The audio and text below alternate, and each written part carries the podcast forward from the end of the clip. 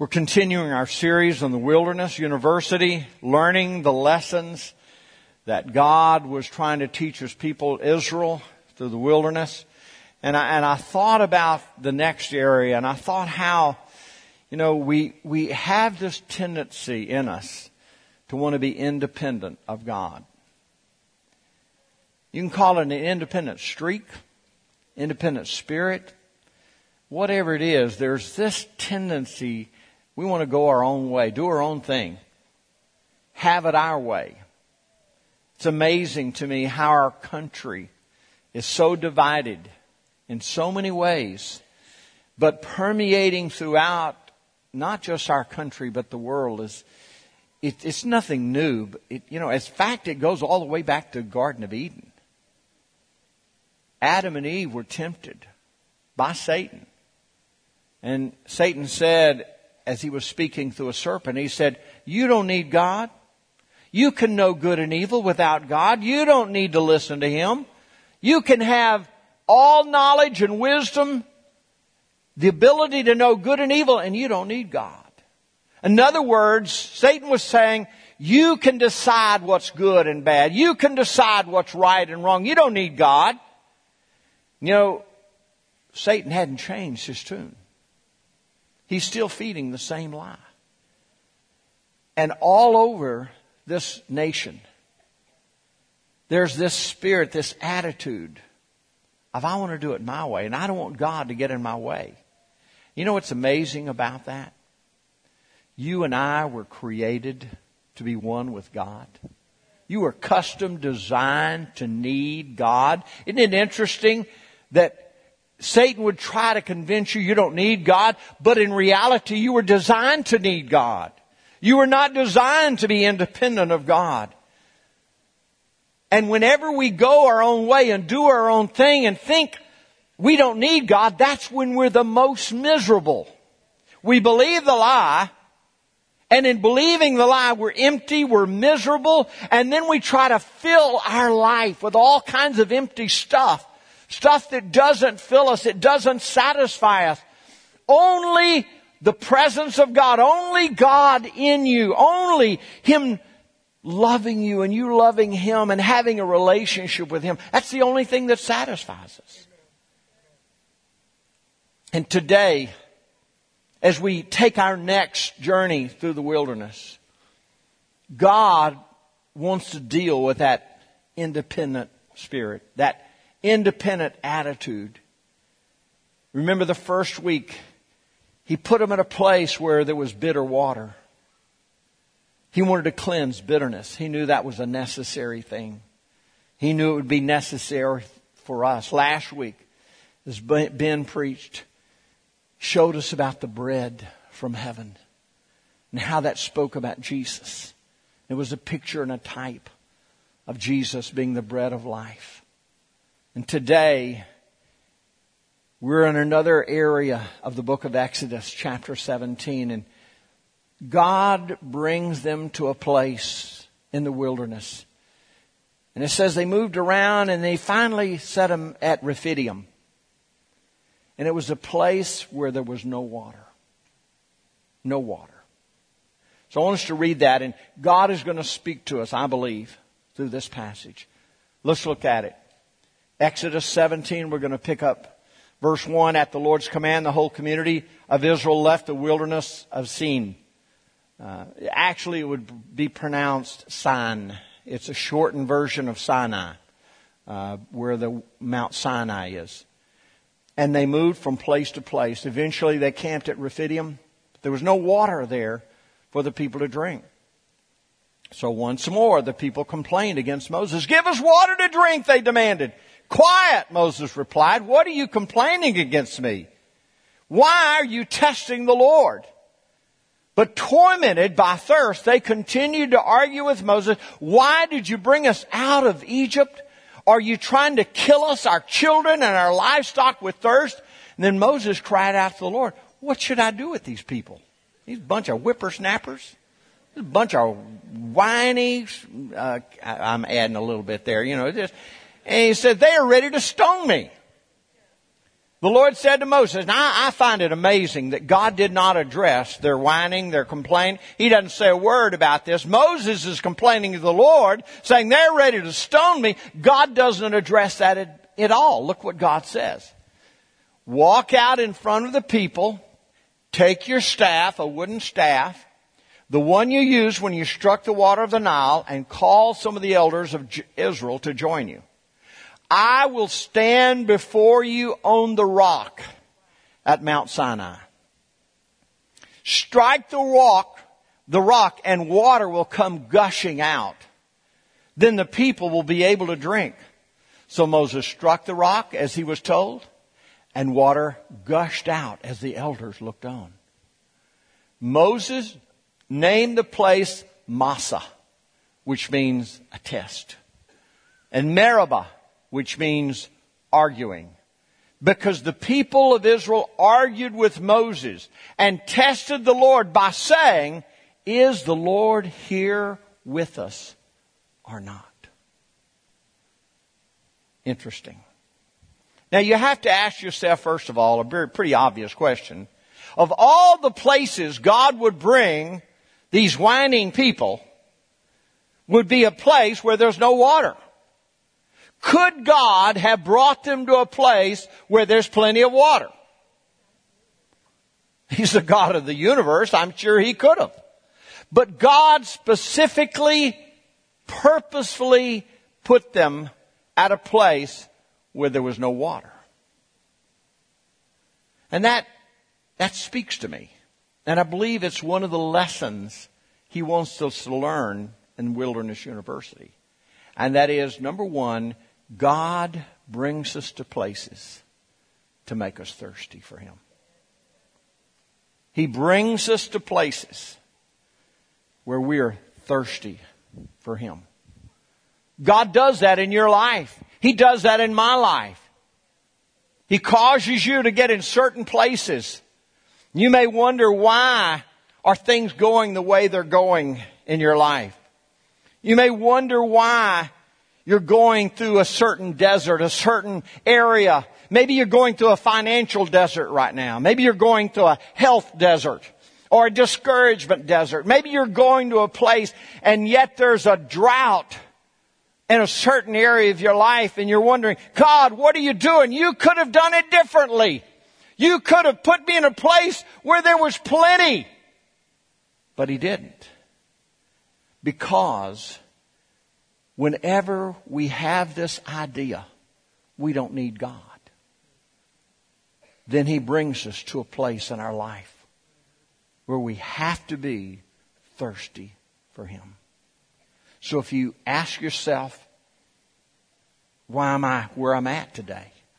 Perhaps you need to realize that you've begun to think, I can do it without God. You begin to think, I, I don't need God. Or that thought is beginning to cross through your mind. And if it is, don't be surprised that God brings you to a place where there's no water. Don't be surprised that God draws you to a place where you are forced to be hungry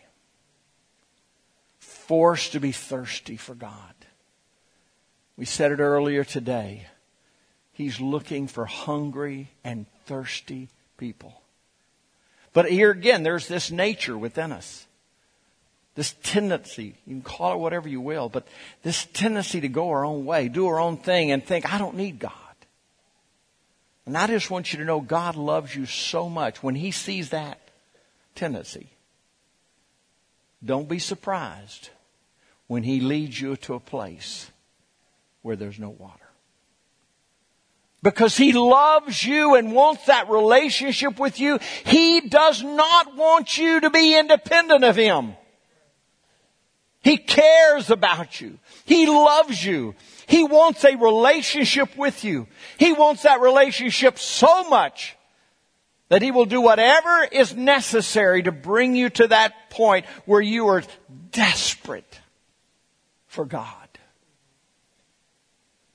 But it also kind of brings up another tendency we have. Did you catch what they had a tendency to do? And that is number two, when we're in those places of desperation, when he gets those, gets us to those places, we often blame others for our situation. You see, a lot of times it wasn't others that got us where we were. It was our own heart. It was our own unwillingness to need God, to hunger for God.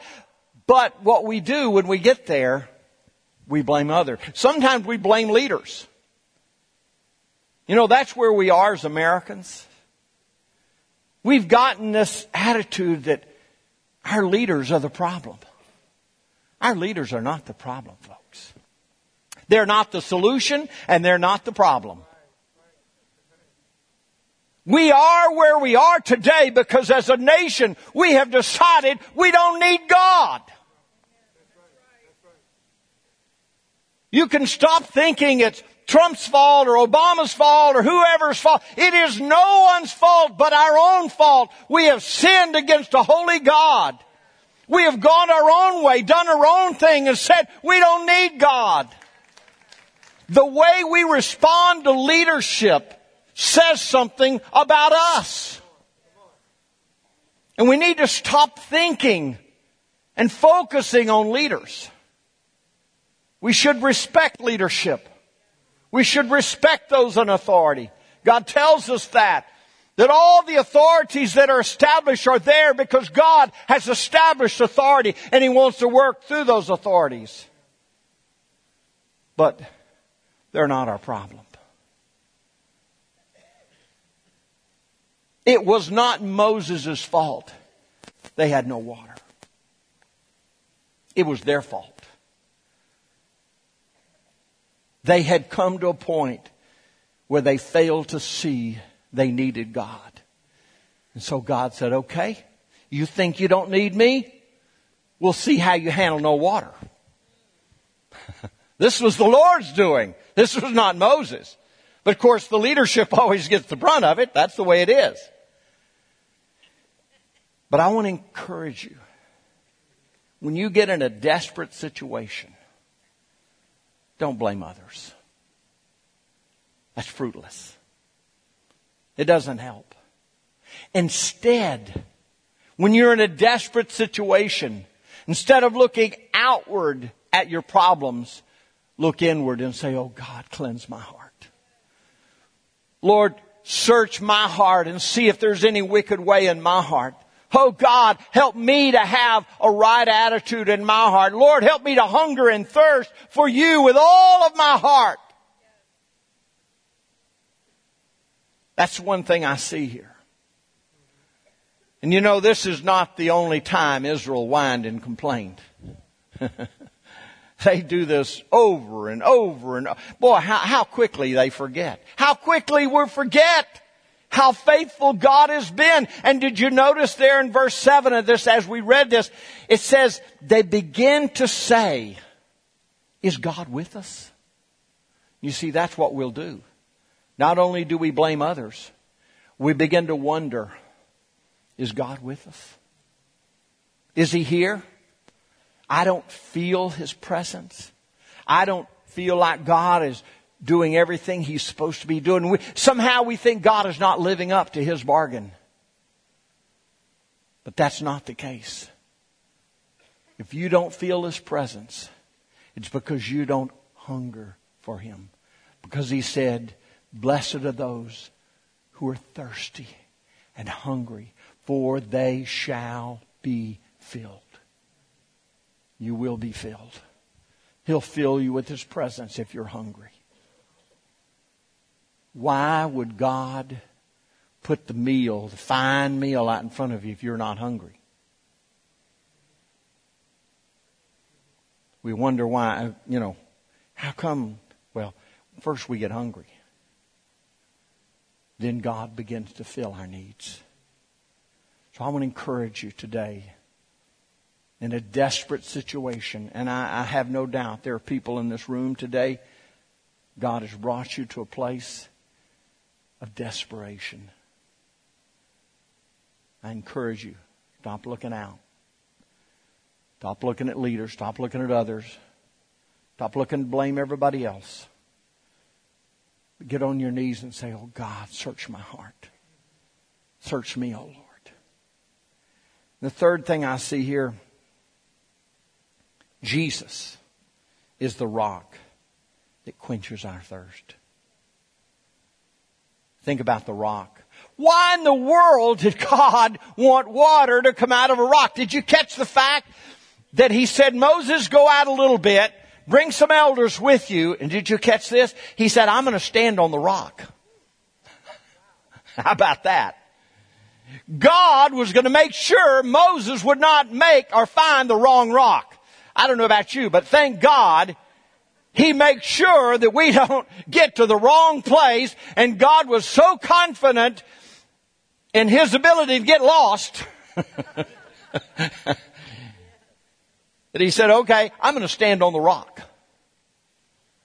So my picture of this, since it's the cloud of his glory that led them, I have a feeling that the cloud of God's glory went out ahead of Moses and that cloud of his glory rested on a rock.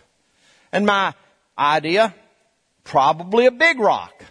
Now how many of you know wooden sticks do not split big rocks? If you've ever tried it, you're wasting your time. It doesn't happen. So why in the world I mean, God could have said, go over here, dig a little bit. That makes a whole lot more sense. And water's going to start come gushing out. But God had a raging, gushing spring behind a large rock. And it might have been there for a couple of thousand years. Ready. Prepared.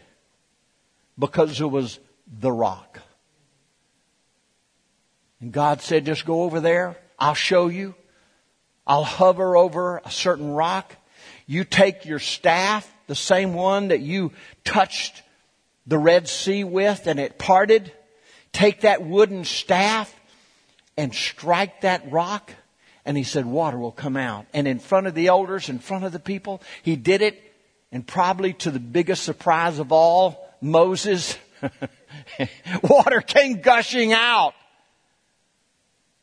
Amazing. So, still begs the question, why do it that way? Why water out of a rock? You have to jump ahead 3,000 years to see the answer. It's in 1 Corinthians chapter 10. New Testament. 1 Corinthians chapter 10 verse 1 through 4. It says, I don't want you to forget, dear brothers and sisters, about our ancestors in the wilderness long ago. All of them were guided by a cloud that moved ahead of them.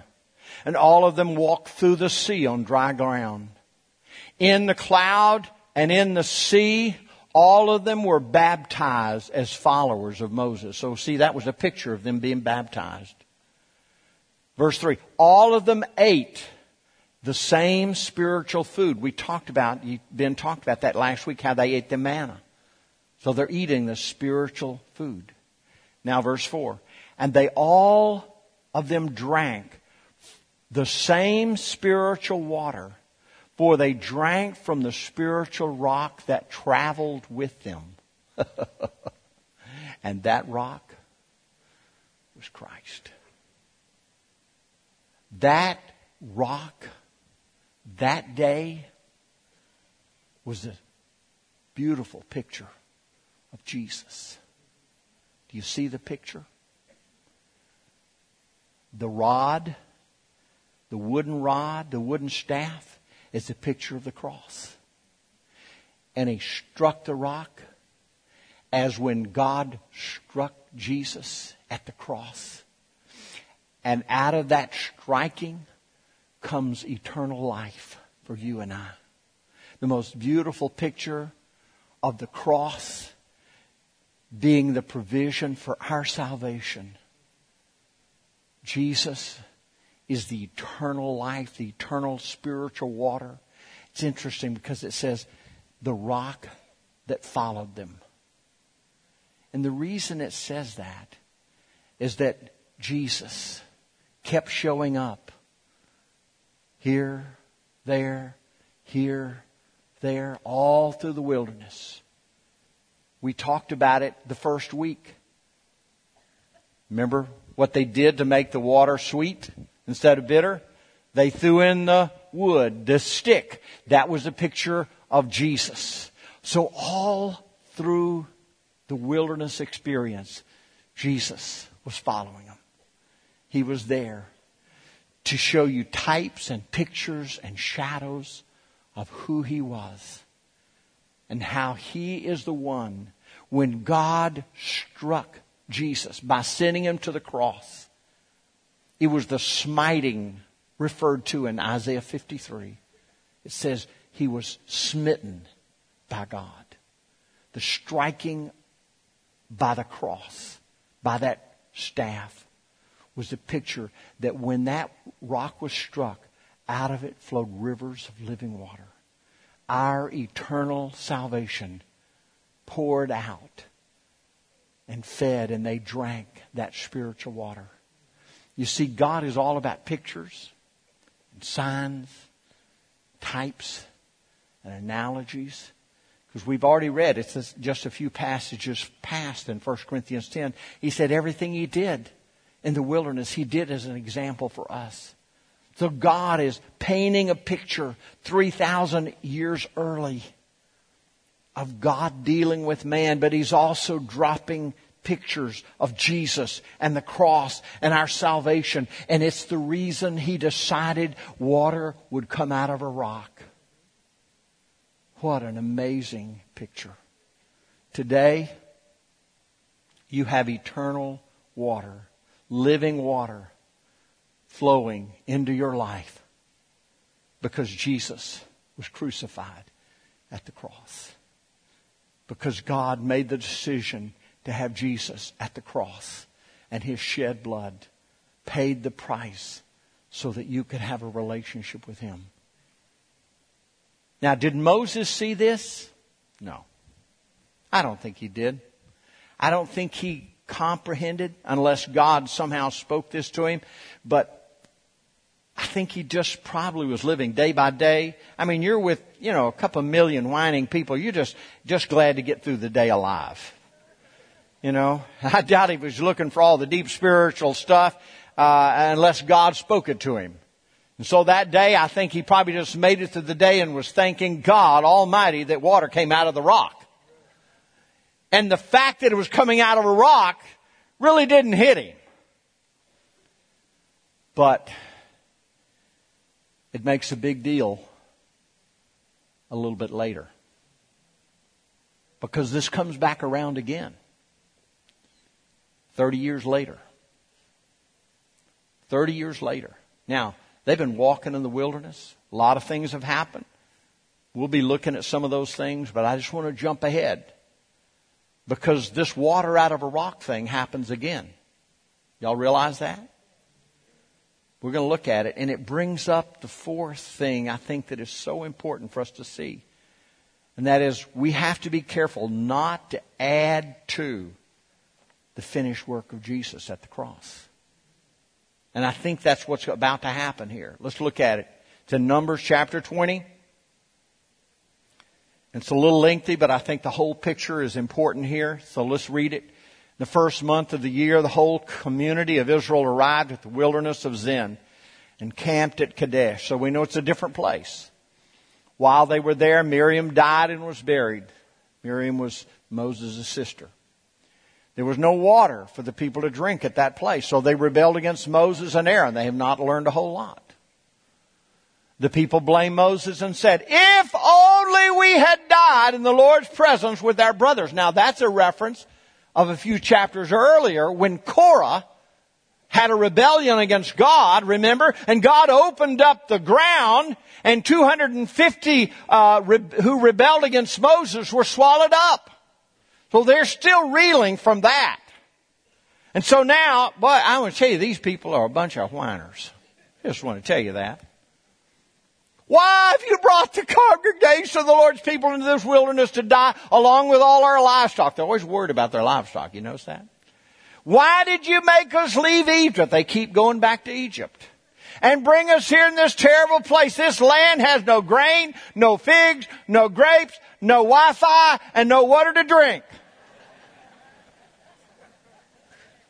Pitiful. Moses and Aaron turned away from the people and went to the entrance of the tabernacle. So now they've got a tabernacle. Uh, that's what's happened in, the, in, in, in that, you know, God has showed them about the tabernacle and they built the tabernacle. Where they fell face down on the ground. Then the glorious presence of the Lord appeared to them. And the Lord said to Moses, you and Aaron must take the staff and assemble the entire community. It's interesting that God tells him to take a staff. As the people watch, speak to the rock over there, and it will pour out its water. You will provide enough water from the rock to satisfy the whole community and their livestock. So how many of you understand what God just said to do? Take your staff, walk over there to that rock, and he said, I want you to speak to the rock. Now that's almost as crazy as hitting it with the stick. Speak to the rock? Let's see what happens. So Moses did what he was told, as he was told. He took the staff from the place where it was kept before the Lord. And by the way, that's inside the ark. Remember, they would keep the staff in the ark he and Aaron summoned the people to come and gather at the rock. Listen, you bunch of rebellious, whining people, you! He shouted. I'm adding a little. But must we bring you water from this rock? Then rock, excuse me, then Moses raised his hand and struck the rock twice with his staff and water gushed out. So the entire community and their livestock drank their fill. To the people, it seems like everything's okay. They got what they wanted. They wanted water. For them, everything's normal. They remember back when Moses struck the rock and water came out. As far as they're concerned, he struck it again twice and water came out. They got their water, no problem. But there is a problem. Did you catch what Moses did not do? He didn't do what God said. He said, Moses, speak to it. He did say, bring your staff with you. But he didn't say use it. Now look at the next verse, verse 12. But the Lord said to Moses and Aaron, because you did not trust me enough to demonstrate my holiness to the people of Israel, you will not lead them into the land I'm giving them. Wow. Put up with these people all these years. You lead them through the wilderness. You put up with all kinds of grief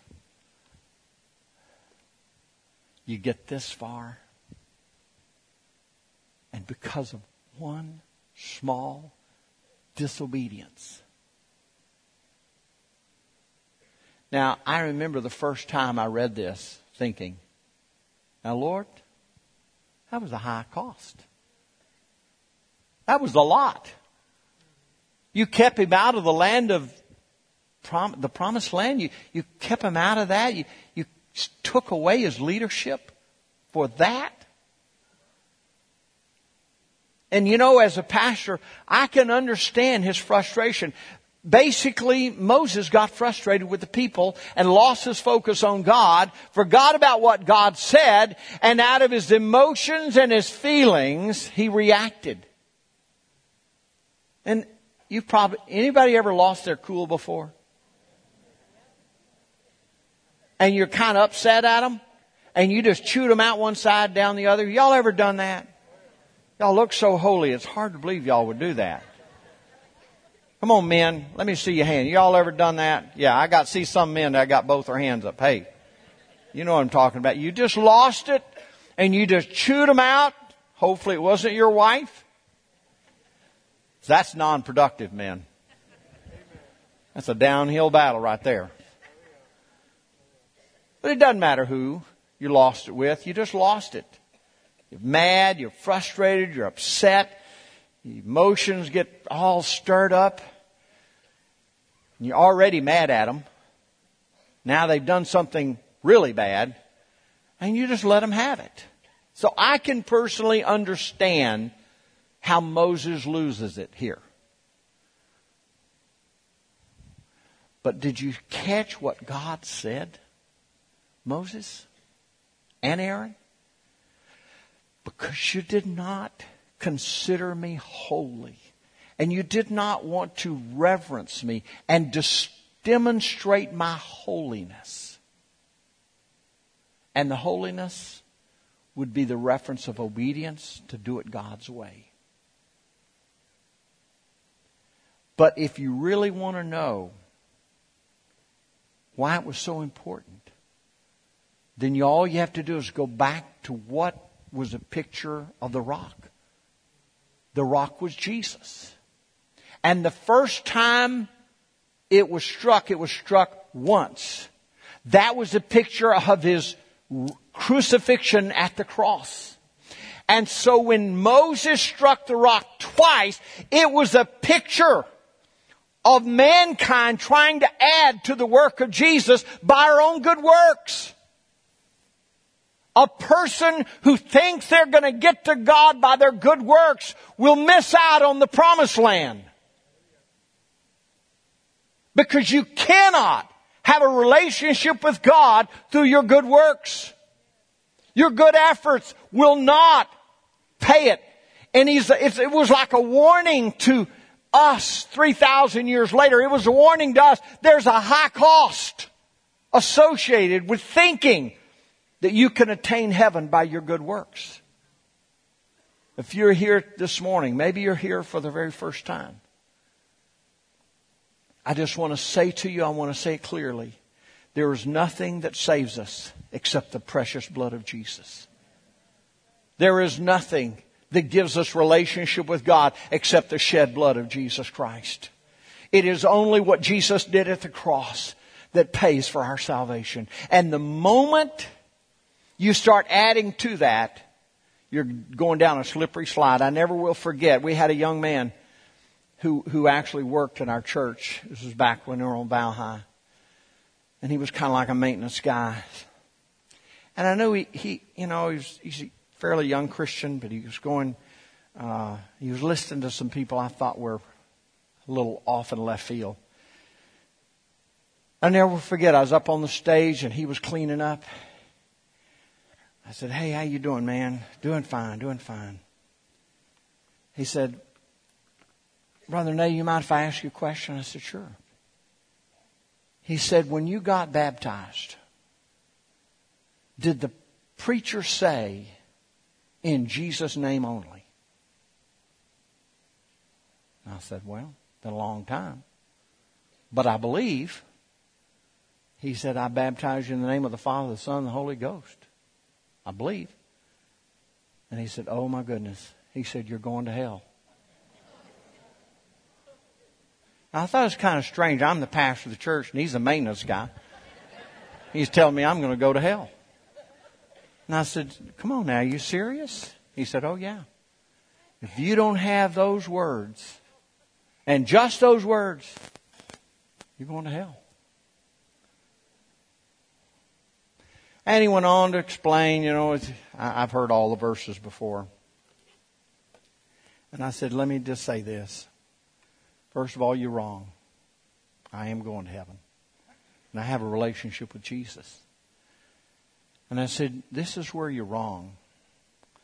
I said, The moment you start adding to any work of your own to the shed blood of Jesus, then you are trying to attempt to say that you and your efforts can add to what Jesus did at the cross. I said, that doesn't happen. Me doing anything in the water and what that guy said does not equal the blood of Jesus at the cross. But you know, when you're dogmatic and you're thinking, and you've been told this a hundred thousand times, a lot of times people, you know, they blank out. But I just want to say this to you. That's just one of many doctrines that get people out in left field. But hold to the truth that it is only the blood. It is only the cross of the Lord Jesus Christ where we have salvation. We have forgiveness of sin. We are sinners because of our the nature that we've sinned against a holy God. And he provided a way. And to me, this whole scenario, this whole thing in Numbers 20 is there for one reason to warn us 3,000 years later don't add to the cross of Jesus. Don't think that you can do something that can add to the cross. And when Moses struck it twice, it was a picture of adding to what he had done earlier. And the first time was a picture of him being crucified at the cross. Now you're adding something to it. And so that's why it was such a high cost. So important to God. And then there's one other lesson that I think God wants to speak to us. And that is, kind of brings up a whole other question about this scenario. Why in the world did God say, speak to the rock? Why did he say that? What, and, and again, I always have to believe that everything that happened happened for a reason. And if he's drawing us a picture, there's a picture that he's saying to us. And so, yeah, it's important that Moses struck the rock twice. That was a warning to us. But what was God saying when he said, speak to the rock? And when you speak to the rock, water will come gushing out. The clear answer to that question. And now we jump all the way into the New Testament, and now we look at the words of Jesus. John chapter 7, verse 37 and 38. Jesus said it this way. He said, On that last day, the climax of the festival, Jesus stood and shouted to the crowds, Anyone who is thirsty may come to me. Anyone who believes in me may come and drink. For the scriptures declare rivers of living water will flow from his heart. Rivers of living water. You see, here's, this is great news. How can you get saved today? How can you have living water today? Speak to the rock. You believe in your heart, you confess with your mouth the Lord Jesus Christ, and you shall be saved. How do you get born again? You speak to the rock. And when you speak to the rock, water comes flowing out into you and you become a resident now of the living water of God. Now, what happens once you're born again? I love this. Now, once you're born again, did you know you have an eternal residing presence of the Lord and the presence of the Holy Spirit inside of you. Now, somebody comes to you, you're born again, you're full of the Holy Spirit, and what do they do? They walk up to you and they're hungry and thirsty about Jesus and they speak to you. And what do you do? let the rivers of living water flow out of you to them that they can hear the gospel. They can hear the message that they can be born again. You become the rock, Jesus. Speaking out of you, flowing out of you. The end or the next part of this passage in John 37, it says, This he spoke of the Spirit which had not yet been given. It's the Holy Spirit flowing out of us. Is a picture of the living water of God flowing out of us when you first speak to Jesus and say, Jesus, I am a sinner. I have sinned against a holy God. I am wrong. I have done my own thing. I've gone my own way. Oh God, forgive me. I claim the blood of Jesus as my salvation. He who is the rock flows into us rivers of living water. And it's not just a one time, but now we have a resident wells spring flowing within us that is ready to flow out to other people if they are thirsty. And now you become the rivers of living water flowing out of you. What a beautiful picture. You can have eternal life. You can have living water. I'm convinced that there are some people here today that God has led you to a place to force you to be thirsty. You may be in a desperate situation today. Hungry. You know, you might have come into this room hungry and thirsty and you don't even know who you're hungry for. I can tell you, you're hungry for Jesus. You're thirsty for Jesus because He's the only one who will fill your need. He's the only one who will satisfy you. Today, I want you to respond and say, Yes, Lord. Yes, Lord. Allow the living water from the Lord Jesus Himself to flow into your life. I'm going to ask you to bow your head. This morning. You're not here by chance. The Holy Spirit is here. He has invaded our hearts. He has permeated this place. And He is here this morning, ready to pour out living water. To be living water flowing out of Jesus into your life. And He's also ready to use you so that you can be a rock. You can be a source of living water for other people. But this morning, I just want to speak to those people. God has you here, and He has been working in your life. He's been kind of meddling with your life. And God has you at a place where you're desperate. Not by chance. God has you here so that you would be thirsty for Him today. You would be willing to speak to the rock and let the rock flow into your life and give you eternal life. You're here today and you are hungry for God you need, you're desperate for living water, I'm just going to ask you to slip up your hand. Anybody? You're desperate for God. Yes. Anybody else? Yes. Anybody else? Desperate for God. Hungry for God. Several of you raise your hand. Yes. Yes. Thank you, Lord. Okay, this is what we're going to do. We're just going to stand to our feet. Worship team is going to sing. In just a moment, I'm going to ask you to come to the front and receive living water.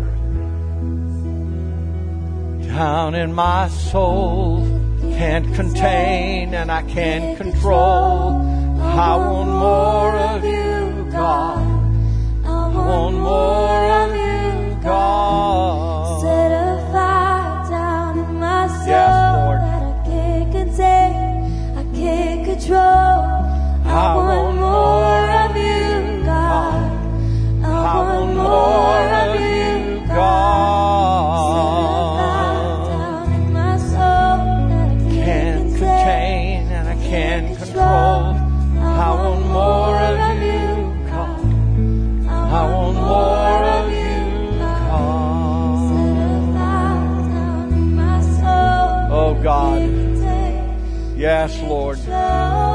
Put a fire in our heart, Lord, that we can't contain it.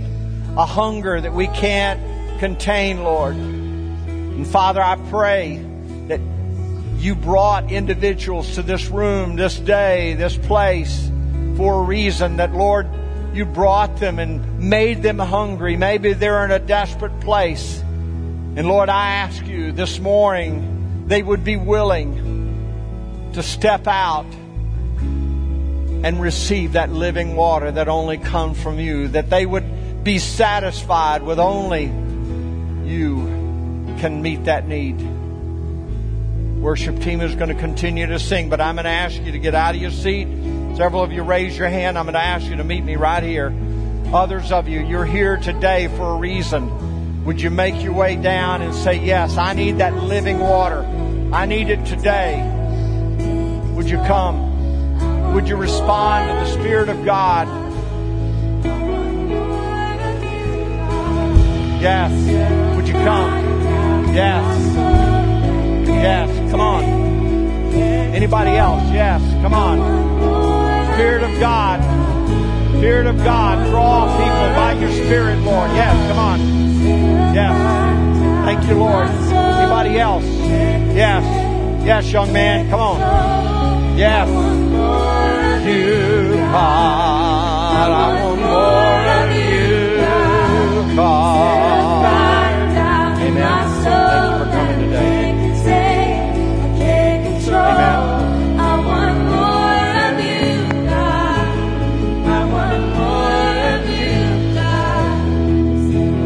Okay, this is what we're going to do. I'm just going to ask you to pray out loud with me. And again, it's just, we're speaking to the rock. We're just saying, Jesus, we need you. We need you, Lord, to fill me, to forgive me, to restore me. God wants to give you a new life. Others of you, you're maybe you're just hungry for God. Just want to invite you to come. If you're hungry for God, you just feel by the Spirit you need to come. I want to ask for just an infilling of His Spirit hungry for God. Thank you, Lord. Anybody else? Yes, Lord. Yes. Thank you. Okay, we're going to pray. I'm going to ask, we're going to pray out loud. Okay, I'm going to lead you. I'm going to ask you to pray after me, and I just want you to understand if you're sincere in your heart, God does a miracle. He puts a new heart inside of you, takes out your old heart, gives you a brand new heart. And He forgives you of all of your sin. You can start over again. Let's pray out loud. And if y'all want to pray with me out there, you can. Let's pray. Heavenly Father, in the name of Jesus, I confess I'm a sinner. I accept the blood of Jesus as forgiveness of my sin. Jesus, you're the rock. Fill me with the living water. Fill me with the, ri- the rivers of living water. Fill me with the Holy Spirit. Change me on the inside, Lord. I've tried to be good on my own, and I can't do it. I fail every time. And I ask you to help me, Lord. Change me on the inside and make me a brand new person. In Jesus' name I pray. Amen. Amen. Bless the Lord. Thank you.